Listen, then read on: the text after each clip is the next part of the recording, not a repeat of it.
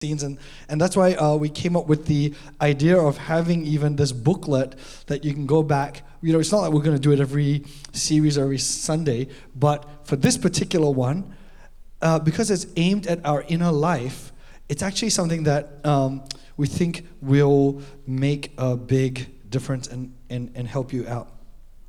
Um, okay let's open in prayer father we thank you so much for your goodness I pray, Lord, that even as I speak, that it will be your words, not mine, that uh, you would empower us to go to places that maybe we're not used to looking at. And um, I pray that your word would penetrate deep, deep, deep into the heart and soil of our lives, Lord, that you would do a great work on our insides.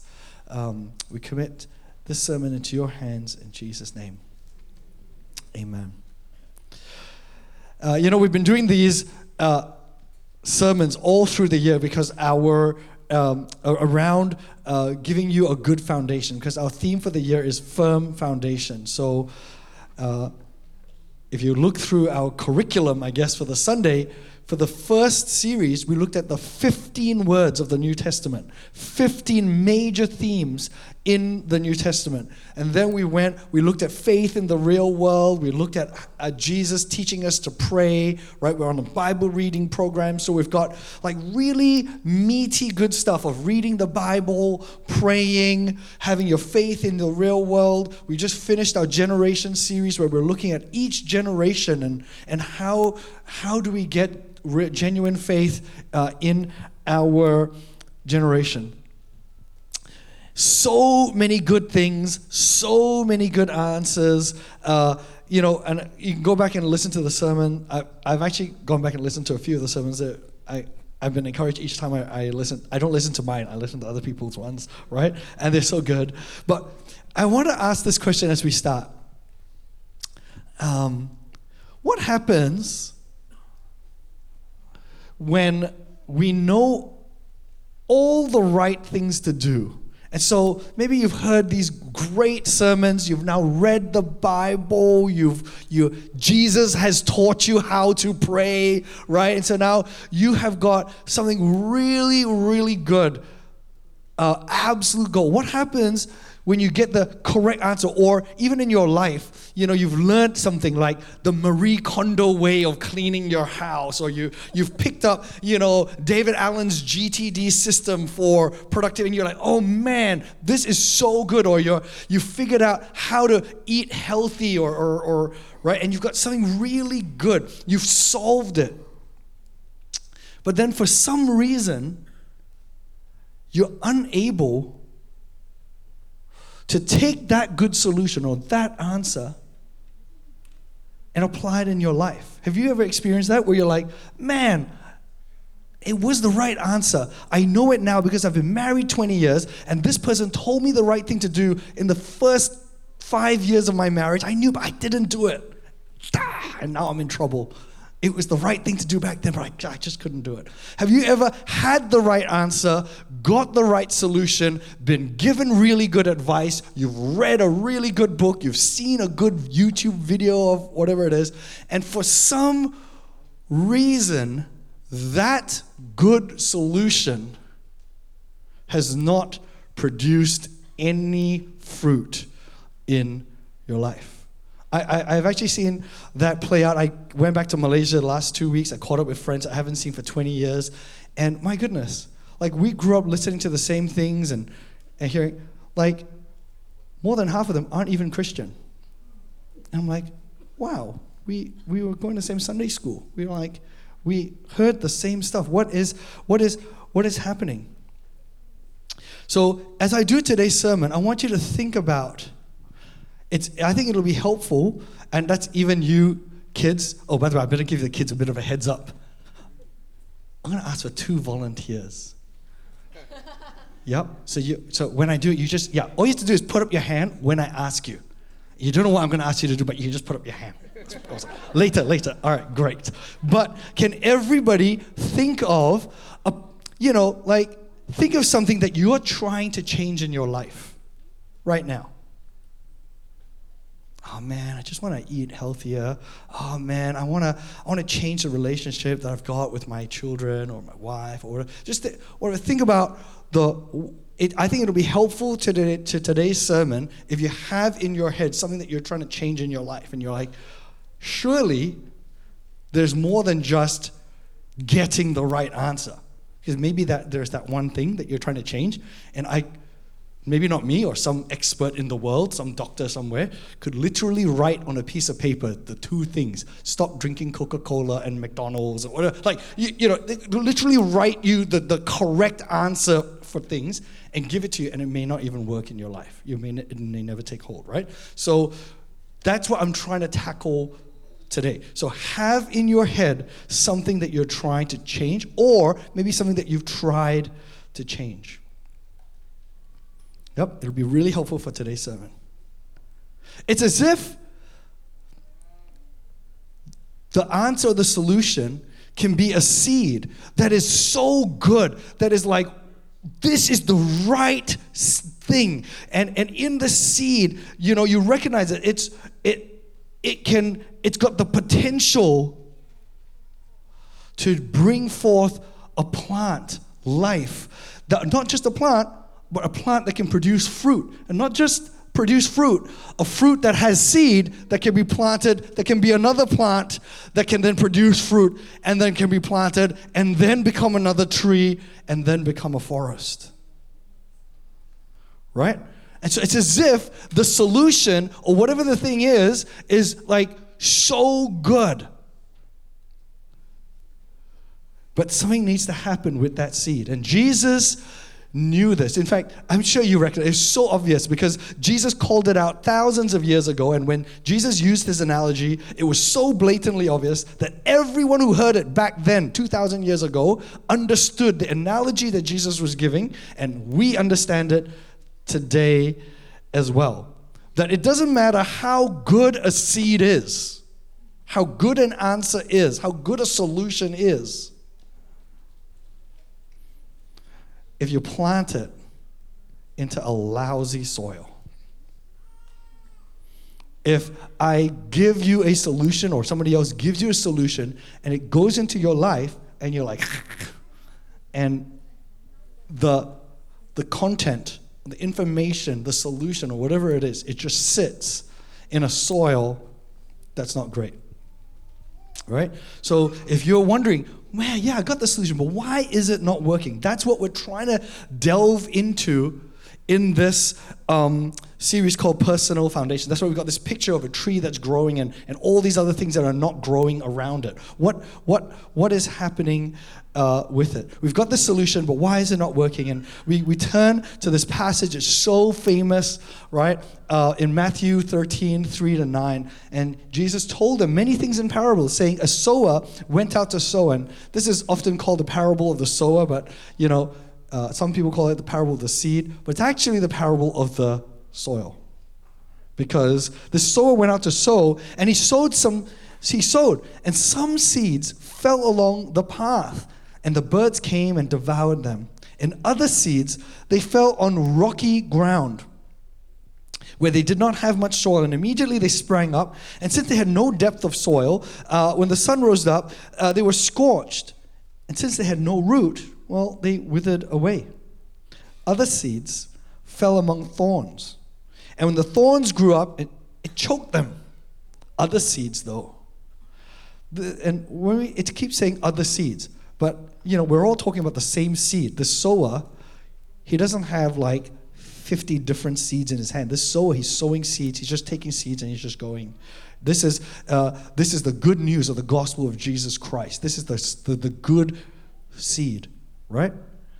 Um, and he goes, and other seeds fell on good soil and produced grain, some a hundredfold, some 60, some 30.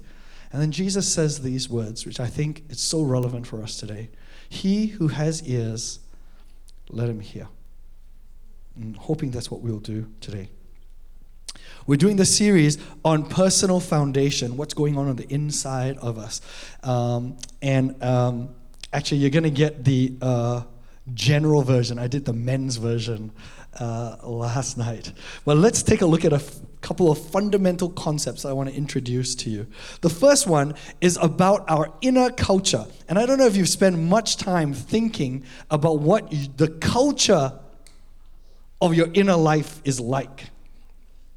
So, uh, if you don't know what culture is, uh, maybe a, a, easy way to explain it is to use a, a, a lab biology term. Do you guys like science? Do you like science? Who likes science? Nobody likes science. Science fiction. Star Wars. okay, all right, great. Nothing to do with Star Wars. Okay, so if you imagine a culture, you know, in, in, in laboratory, and I'm sure doctors do this, uh, right? Um, or they do lab tests, I imagine, in my imagination, that's what they do with the COVID test when they want to have more of a particular thing. They, they take your germs, or probably not germs, they take your microbes or whatever it is, and they put it into a specially curated culture that allows whatever that thing is that you put in to to, to grow faster, right? And so, in laboratory terms, a culture is a biochemical broth custom made to promote the development of this or that organism. Like, so assuming that the microbes in question start out with a clean bill of health and they've got genetic fitness, then a suitable, well maintained culture would allow for the happy, healthy growth and prolifer- proliferation of the organism, right? Um, uh, I actually conducted this experiment in real life when I was younger. And my mom doesn't know this, but she was the witness because I came over to Australia when I was 15, lived by myself, and when my mom came to visit me after like three months, I had a coffee cup next to my bed that I didn't clean for three months. And, and inside that coffee cup was a forest a uh, very carefully curated culture that would grow mold really well. And it turns out after a while it just turns solid and then it. Anyway, so, you know, uh, a culture can birth like all kinds of things. In fact, um, if, if, if, if these bacteria, whatever it is, germs, whatever, they don't grow, we think, hey, if, if it doesn't thrive, it, it can be because the culture that it's being placed in has been contaminated, or maybe there was something wrong with it. Whatever the case, the, the, the technical lab term for it is then that we would call that a toxic culture. That means it's a culture that kills the thing it, that you have put in. Instead of allowing to thrive, then it has this toxic culture. It's unsuitable for the creatures that it's supposed to be supporting. Or worse, it's dangerous to its existence. And so that's going to be the same thing with humans. Our inner culture can either be healthy or toxic. So that when you get something really good, like somebody's giving you a really good solution or, somebody's giving you really good advice, that thing, when it goes into your inner culture, can either go, oh my goodness, this is going to grow in me. This is going to really transform my life. Or the inner culture in you can kill it. So that's the first term I want to introduce. The next term, I want to talk about normal and normalizing. It's a, it's a thing that it's a thing that we do as human beings, right? Um, so I'm going to try and take a shot at trying to explain this inner world of us because it's so hard for us to notice what our inner culture is. Part of that is because our inner culture, for us anyway, it's just normal. It's just it's normal. It's like the it's like the joke about the fish, where the older fish, you know, uh, is on the uh, going upstream and he swings uh, swims up to the younger fish and he goes, "Hey guys, what's the water like over here?" And the younger fish, who've only ever been into that part of the river, they look at each other and go, What on earth is this guy talking about? What's water? because they don't even notice. They've not been upstream, they've not been downstream. To them, it's just the thing they swim in. They don't know if it's cold, it's hot, it's, it's all they've ever known, it's all they've ever seen because it's normal. You know, let's clarify. There's a there's a couple of ter- ways, uh, a couple of meanings of the word normal. I'm actually going to use both of them in the sermon, but the first one is like what they would use in medical world. I have been interacting with doctors a lot for the medical mission trip, so you know. Um, but in the medical world, normal denotes, amongst other things, um, the state of affairs that doctors are aiming for. It sets the boundaries between health and disease. So if they're doing tests on you, right, then they were like, oh, your levels of whatever it is is normal. It's normal. It's what we're like shooting for, I guess. But if it's elevated, of whatever your cholesterol is or whatever, right? Uh, if it's elevated or it's too low, whatever, then it's not normal, and maybe there's something wrong with you. Maybe you need to be treated. Maybe there's a disease or something, right? And so then our goal when we apply remedies or treatments is to get to that normal. We, we gauge success or failure against these sort of statistical uh, norms. Um, uh, it's like if uh, sometimes uh, it sets the context even for certain side effects. So, for instance, like if you, your, your blood uh, pressure is up, your heart rate is elevated, you're, you're feeling really stressed, but it's the day before your exams, then you'll be like, oh, you know what? It's okay. That's normal, right? Because it's the day before your exams, and the context sets what is normal. But that's not what we're talking about here today, even though I'll refer to it later on. I want to highlight a more insidious meaning behind the word normal. Because, for better or for worse, us humans have a genius for getting used to things, especially when the change is incremental. So, we normalize. That means we're able to take something that an ordinary person would look at and go, My goodness, that is aberrant behavior. That is bad for you. That could cause a disease. That's really terrible. But because we normalize, we're like, Oh, I do it every day. Seriously, 10 Cokes a day, that's fine. I can still, you know, drink 15 coffees and go to sleep. It's fine. You know, three Netflix seasons in, in a week, it's fine. I can handle it. And so we normalize we normalize the thing that we do, and it becomes so part of what we do that it's like that fish in the water. We don't even know we're doing it. We don't even know what our inner culture has become. But the fact that you don't know it, it doesn't affect whether that seed is going to grow. Mean, it doesn't change whether you know it or not. If your soil is bad, that seed is going to die. And we could all come to the same church. We could all go to the same home group meetings. You could all listen to exactly the same thing. And that really good seed if it is planted into a toxic culture that we have normalized, it's not going to go well for you. And you might be completely surprised, caught off guard, wondering, why is it? Why? Why? Am I always hearing these right good things? Why am I? But it's just never taking effect. And Jesus highlights this. We've known this for so long. So that's why we want to do this series where we're taking a deep dive into this unknown inner world of our inner culture. What is the true condition of our soil? Because my goodness, that's going to be hard to determine. Uh, so, in order to look, I think, to, in order to look at that, we have to see what are the things that we have normalized in our world.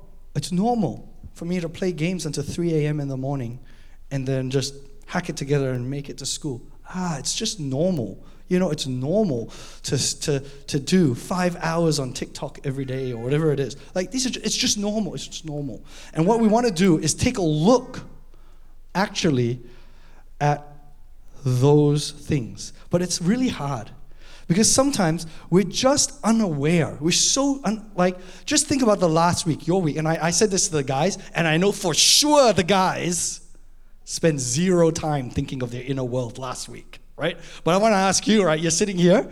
How much time did you spend last week just thinking, oh, what's my inner culture like? what's my inner life like? Like, your average person is just trying to get by. It's just such an unexplored part of our life, right? Um, or maybe it's hard for you because it's not just unexplored.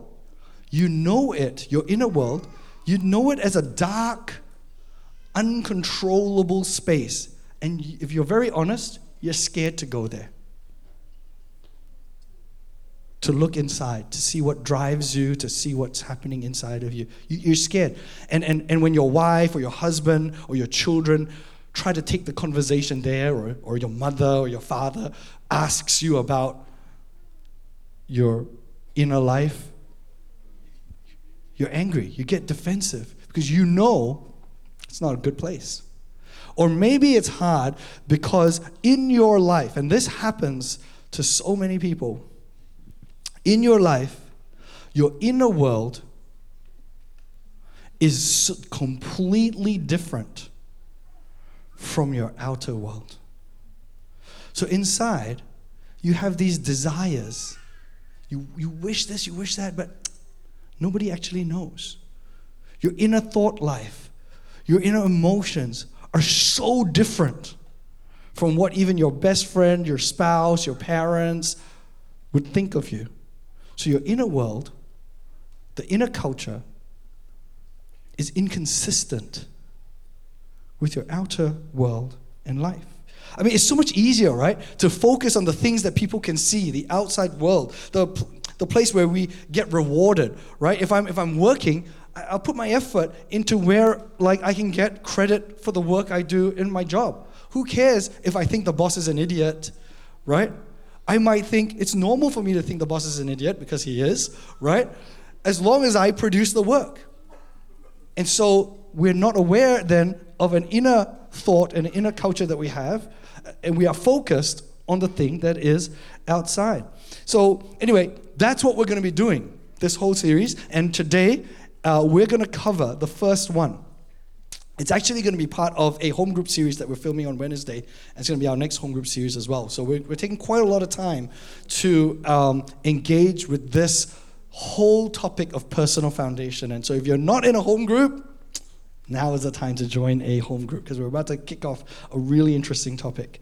Um, and you've got the uh, handouts as well that you can do. So today, uh, we're going to go into motivation. The first area that we're looking at on the inside is our motivation. It's really tricky to figure out other people's motivations, right? You, you, you never know. Like, I, I, bet you in the 29 years that FGA has been around, there have been some people, they've just come to our church for the food.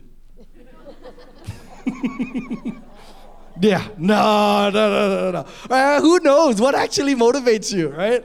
Like, to, to come to, right?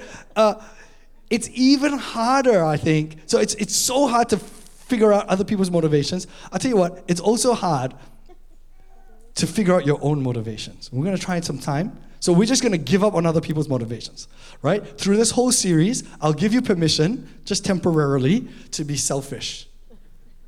Yep, so you can just you can ignore the person sitting next to you because this is about your personal foundation. And so we're to do some inner work into your life right now. So don't worry about what's motivating all these other people around you and what's happening, right? We're going to ask, what's motivating you? Because it's quite hard sometimes to know what is even your own motivations. Our motivations are actually really powerful.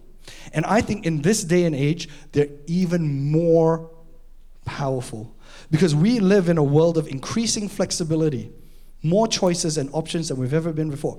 I'll tell you, maybe your motivations were not that relevant in the dark ages. You know, I dream of being a painter and an artist, but you're digging in the mines somewhere, and your father before that dug, dug in the mines with the father before that, and there's no options in life for education or anything. And you're just like, it doesn't really matter. But now it does matter because we're no longer machines that just carve out widgets, right? We can, our motivations direct our choice in our work, in our home, in our personal life. And so that's why we're probably, in all generations of humanity, we're consuming the most amount of leisure than we ever have.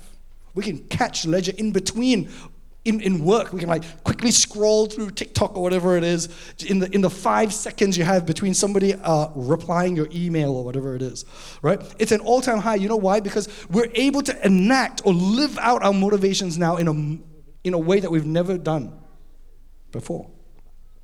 So let's do an illustration. Can I have two kids volunteers? Yes, one, two, brilliant. Can you guys come up? Perfect.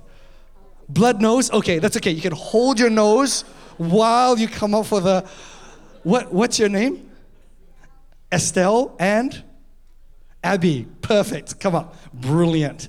Two amazing FGA Empower ladies. Fantastic. Okay, I'm gonna get you guys to stand at exact same location, just over here, right? And maybe you face your backs to each other so you can get a bit closer. All right, cool. So sometimes we look at two people and we're like, hey, they're at the same place. They're the two same people. Maybe they're growing up in the same church, going to the same empower class, right? Uh, love the Lord, whatever it is, right? But what happens is if their inner motivation points them, maybe maybe face this way. Okay, yeah, okay. points them in opposite directions. Then, so they're going to church, but one of them one of them really wants to learn about God, really looking forward to church, really looking forward to God. And the other's like, oh man, I can't get out. I can't wait to get out so that I can, I don't know, play with my Barbie or I don't know what. what, what, what okay, no, I shouldn't be stereotyping. Fortnite, v- Valorant. No, no, no. Okay, what do you look forward to for fun? I don't know. No? No? Okay, uh, I'm gonna make up something. It'll be like, reading books. No. Okay, right? So you come to church, right? And you've got different motivations.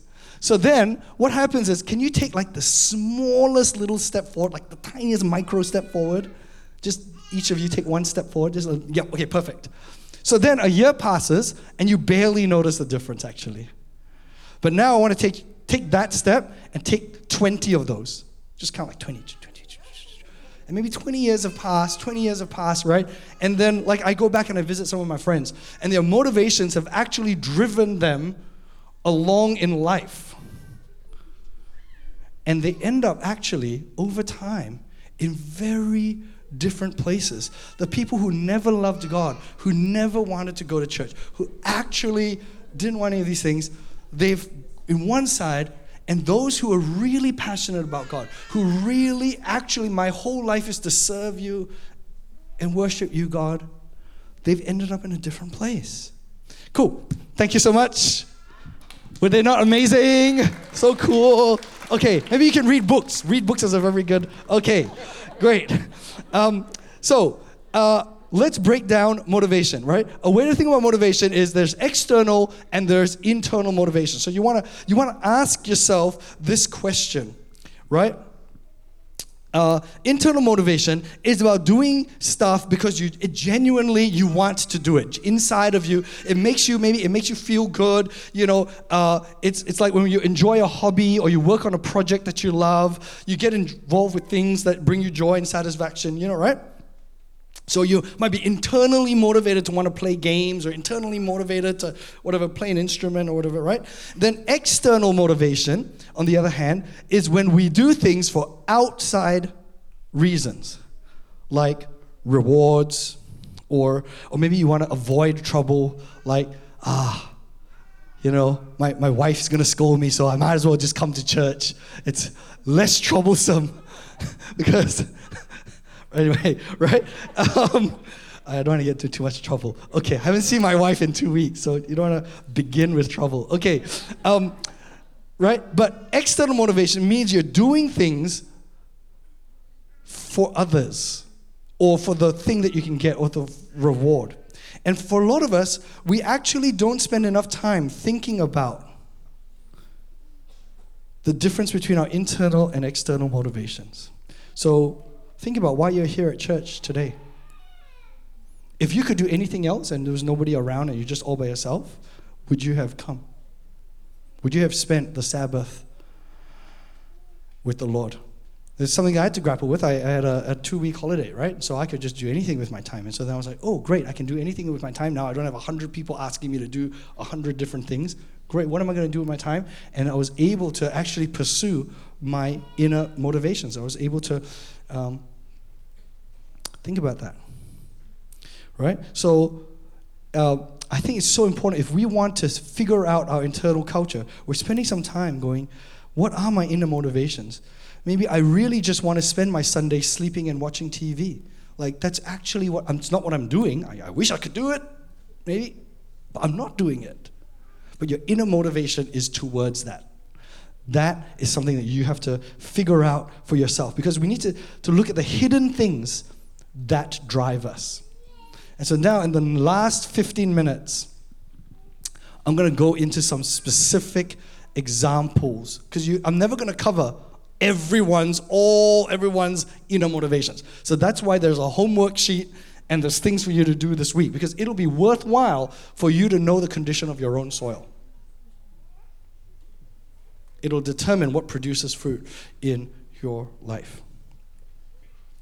So many things we can talk about, but I'm going to talk about trauma. Turns out that one of the things that motivates us is trauma that we've had in our life. I'm never going to talk to this person ever again. I'm never, oh, you people, they're all alike because you remember what that kind of person did and you've had some traumatic experience. And so now you're never going to go there. Um, I, love, I love what Peter Levine says in The Myth of Normal. He says, Trauma is not what happens to you, but what happens inside of you right and so so um, there could be these things and they're motivating us you're like oh man i, I don't want to do public speaking anymore because i remember what it was like to be called up in front of my class when i was really young and then, so now i'm never going to do it i'm never going to you know in many ways trauma is shaping us in invisible ways it's shaping us if we're not aware of it and so i'm going to use um, there's many things that you could talk about, and which is why deliverance is actually really uh, good. Deliverance, uh, it's an inner healing, which is another thing that we're uh, new ministry that we're starting up. These are ministries that actually help us take a look at how traumas or things of our past are affecting our motivations to, you know, I don't want to try very hard. I actually don't want to try very hard in life. Because you wouldn't believe it. When I was younger, I tried and I failed. It didn't go well at all. And so now I'm, I'm motivated not to try. I'm, I'm, I'm just going to be, I'll just, I'll go at 40%. I can give you 40%. We're good. Right? There's these things that, that, that motivate us. Um, if I could, I'm going to pick on my favorite topic, but it could be many others, and so you could write other things down. Uh, I, I found that women in general, and again, this is a generalization. it's always dangerous. I gotta look at my wife. When you begin a sentence with, and women. I know I'm outnumbered today. I know it's terrible. Okay. In general, I found that women struggle with self esteem and worth, while men, we struggle with addiction. In general. In general right? But these two things are recurring themes when you're pastor long enough that just keep popping up. And even if you're 30 years old, 40 years old, 50 years old, you try to knock these things down, and, it's such a struggle. Um, and so I'm going to use the example of addiction because I'm a guy, and I, there'll be other times we will talk about self esteem and worth. But um, I'm going to talk a little bit about addiction if I could, just as an example of trauma that can then affect your motivation in your inner life. Addiction's a bit of a personal hobby topic for me because I feel like I really struggle with it. Um, if you've known me well enough, and I've grown up here in this church, so some of you know me really well, I like repetition. I like the same things again and again and again. I have a tendency to get addicted.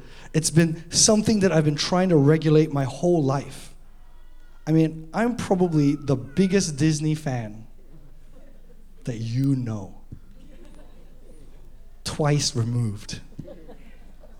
That means I'm probably the biggest Disney fan of the friends of your friends. But I'm also compulsively addicted to a whole range of things. Over the last two weeks, I finished 15 books during my holiday. I've been in my life, I've been addicted to games. When I was younger, I was addicted to porn. I've had so many battles that I've had to fight around addiction because I just like doing these. There's certain things in my life that just catch me again and again, and I've had to put so much serious guardrails around certain things in my life. But did you know that addiction is linked to trauma? So the way to think about it is not, hey, just stop doing that thing. Just stop playing computer games. Just stop looking at porn or just stop doing this. It's it's not that. We actually have to have a deeper understanding around addiction if we're going to deal with it. So one way to look at addiction is it is our way, it's our coping mechanism to deal with the issues and problems of our life. I've learned actually that the first question you want to ask around addiction is not like, why, why can't this person stop doing it? The question you have to ask is, what is right about the addiction? What's so good about the thing? What benefit is the person deriving, getting from playing games all the time or going to Disney all the time? What is the, what is the benefit? Because all addictions do some kind of good, except it's a bait and switch, right? They promise something good and then they switch it up, right? So you need to ask what pain, what pain is the addiction solving? Because there is a difference between a person who plays games just for fun, who can then stop at any time when something else important comes up, and a person who's addicted to games and who goes to games to deal with the fact that actually I, I hate my life and I'm feeling miserable right now. But you know what? When I play games, I can win. And everybody I'm playing games with says I'm good. I'm really good when I'm playing. I'm like acing it. And so then that guy who plays games for that reason to deal with the fact that he doesn't actually like his own life, that he has, he's got whatever issues is, right? That has the potential to form into a crippling lifelong addiction. Because you're trying to use something to deal with a trauma or a pain that you have. Um, and so I'm just trying to give examples, right? It's not the only thing in the, in the motivations. So that's for me, right? Uh, and I want to make this about you, but I thought like the best way to illustrate it is if I could be as honest as I can about my life. And uh, you guys know me, I've grown up in this church, you'll see me outside, right? Um, so let's have a conversation, right, about my own inner life so that during your week, you can do a similar journey. If you end up with exactly the same answer as me, I guarantee you you're doing it wrong. I guarantee, because listen to this. So, as I went through this, I, so, uh, and you know, like you guys have heard me say this, uh, um, I got so many responsibilities in life. Like, uh, there's a lot. I'm the oldest child, right? I'm pastoring a church. I'm the husband, father of a family, right? Um, I actually think there's some kind of trauma, which I don't blame my parents for. It's okay. I love your mom. It's like absolutely fantastic. But I think there is some kind of trauma in me um, that I've had from speeding through my childhood. There's a, there's a pain of a missed childhood for me. Uh, because I went to university at 15, I graduated at 18. Um, and so, till today, I cannot explain the pure joy I feel when I watch a cartoon Like, it's so. Have you seen the new Paul Rudish Mickey Mouse? Like, it's so good. It's so good that no one in my whole family now will watch cartoons with me because they have outgrown that phase. There's like there's this inner child in me that has to, every day, I have to face the realities of the world and the responsibilities of the world and of the people around me. So there's people with very serious issues, and you know, and I want to take it seriously. I do. I take it really seriously, and so I feel like I'm, I have to pastor well. I've got to listen to people. We've got to nurture this church. Going to, right? Uh, you know, we're, we're, we're, we're developing property. We've got responsibilities to have. We've got my kids you know, that we're trying to parent, right? And so I feel like there is this whole weight of responsibility, and I've been a responsible kid since young. And so for me, when I get some time, if you ask me my inner motivation, man, just leave me alone. And I just want to be a kid again. I just want to be a kid again. Because it's not like I don't want to live in the real world, I'm obviously I can, and I've got you know two master's degrees. I, I like I'm, I'm like I'm aware of what's going on in the world. I'm, I can do the responsibilities, but something in me is always trying to heal that trauma of a thing that happened, and it drives. It's in my it drives on the inside, and some of my addictions then they get hooked in on that. And so when I'm in a bad place, sometimes I think, oh man, why, why are people asking me to do this again? Why is that to be me again to do these things? Couldn't I just have a bit of a break? Just have some fun, right? And so those are the things that, that go wrong. And that, if you are conscious of that, that's half the battle. Because I've had to do then over the years, I've had to ask God to heal that to deeply heal me and the childhood I've lost. And so I'm going to actually uh, talk about some Bible verses, if I could, that's really helped me with this. 2 Timothy 1, verse 9, it says, God who saved us called us to a holy calling, not because of our works, but because of his own purpose and grace, which he gave us in Christ Jesus before the ages began. I've had to grapple with what my calling was so that it's not just, oh, I have to do these things because it's expected of me. I, God took me to this place where I'm doing these things because actually He has a purpose for me in 1 Peter 2 9. I'm a chosen generation, a royal priesthood, a holy nation, a people for his own possession, so that you may proclaim, so that I, as I read this, I may proclaim. My goal is to proclaim the excellencies of him who called me out of darkness into his marvelous light. Or in 2 Peter 1:10, therefore, brothers, be all the more diligent to confirm your calling and election, for if you practice these qualities, you will never fail. And what happened as I delved delved deeper into my own inner motivations, I actually connected with my calling. And that word calling is not just for pastors in full time ministry. That calling is something that each one of you have and has the potential to be the anchor for your inner motivation. So that you see your own identity, even, your own purpose as something that God has given for you. Maybe in the workplace, to be a dad or a mom, or to be a friend, or to use your gifting for His purposes. It's actually so powerful. In fact, it can shape normal for your life. Once you understand your calling and your purpose, it can define what should be normal for you. So I've now come to realize that for what God has called me to do, to pastor a multi generational household of faith, of overachieving Asian kids, I had to go through what I went through because it was just normal. It, it was part of the process that God had led me to. And once I realized that, then it's no longer a burden. I actually discovered that I have more patience with people. I've got more patience with the responsibilities that I've got. And the call and the draw of the addiction, it can be easily managed. That's why I quarantine a whole bunch of things. I've got like rules. It's so easy for me to do that now because it's not grabbing at a deep inner part of my life.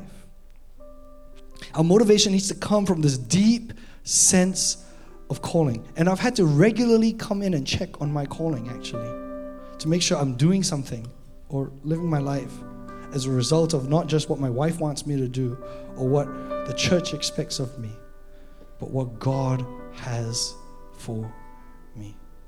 And then you actually will find that you're able to do things like I'm reminded of John the Baptist. You know what was normal for John the Baptist? To be despised by people, kicked out wandering in the wilderness, right? And his entire ministry is to lift up someone else. And that was normal for him because it was his calling. That was he was designed to do. And so I want to challenge you as you go through this personal foundation series that you spend some time and you pray, you think really carefully about what is it that God has called you on this earth, on this planet for. So if you don't live with that sense of calling, so many things are going to motivate you. They're going to be your external motivation. Maybe it's money, maybe it's fame, whatever it is.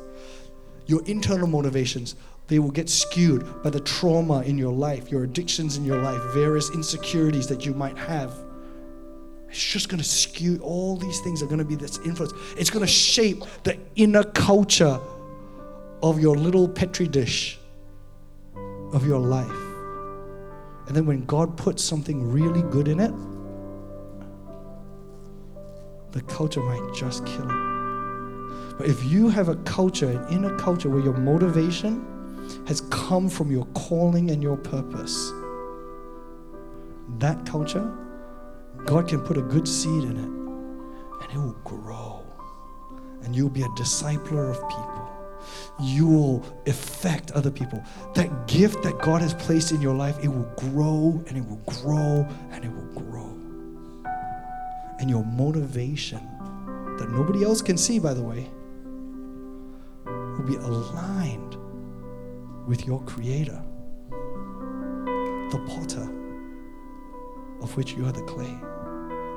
And then when you meet your Maker, it'll be like, Well done, good and faithful servant. Well done, good and faithful servant. Don't worry about missing your childhood. Don't worry that you didn't get that promotion or you didn't get that. Don't worry about it. You were never meant to. Your entire purpose was for something else. So you don't need to pick up the purpose that media is going to give you or culture of the world is going to give you. And that's the power, I think, of transforming your inner motivation by your calling. So we're going to do communion together now. I'm going to call it the worship team. Uh, if you're not a Christian, can I just say, feel free to let the communion pass. Uh, this is something we do actually to align our calling with that of our Master, Jesus Christ. So as we end today's sermon, I want to read this scripture.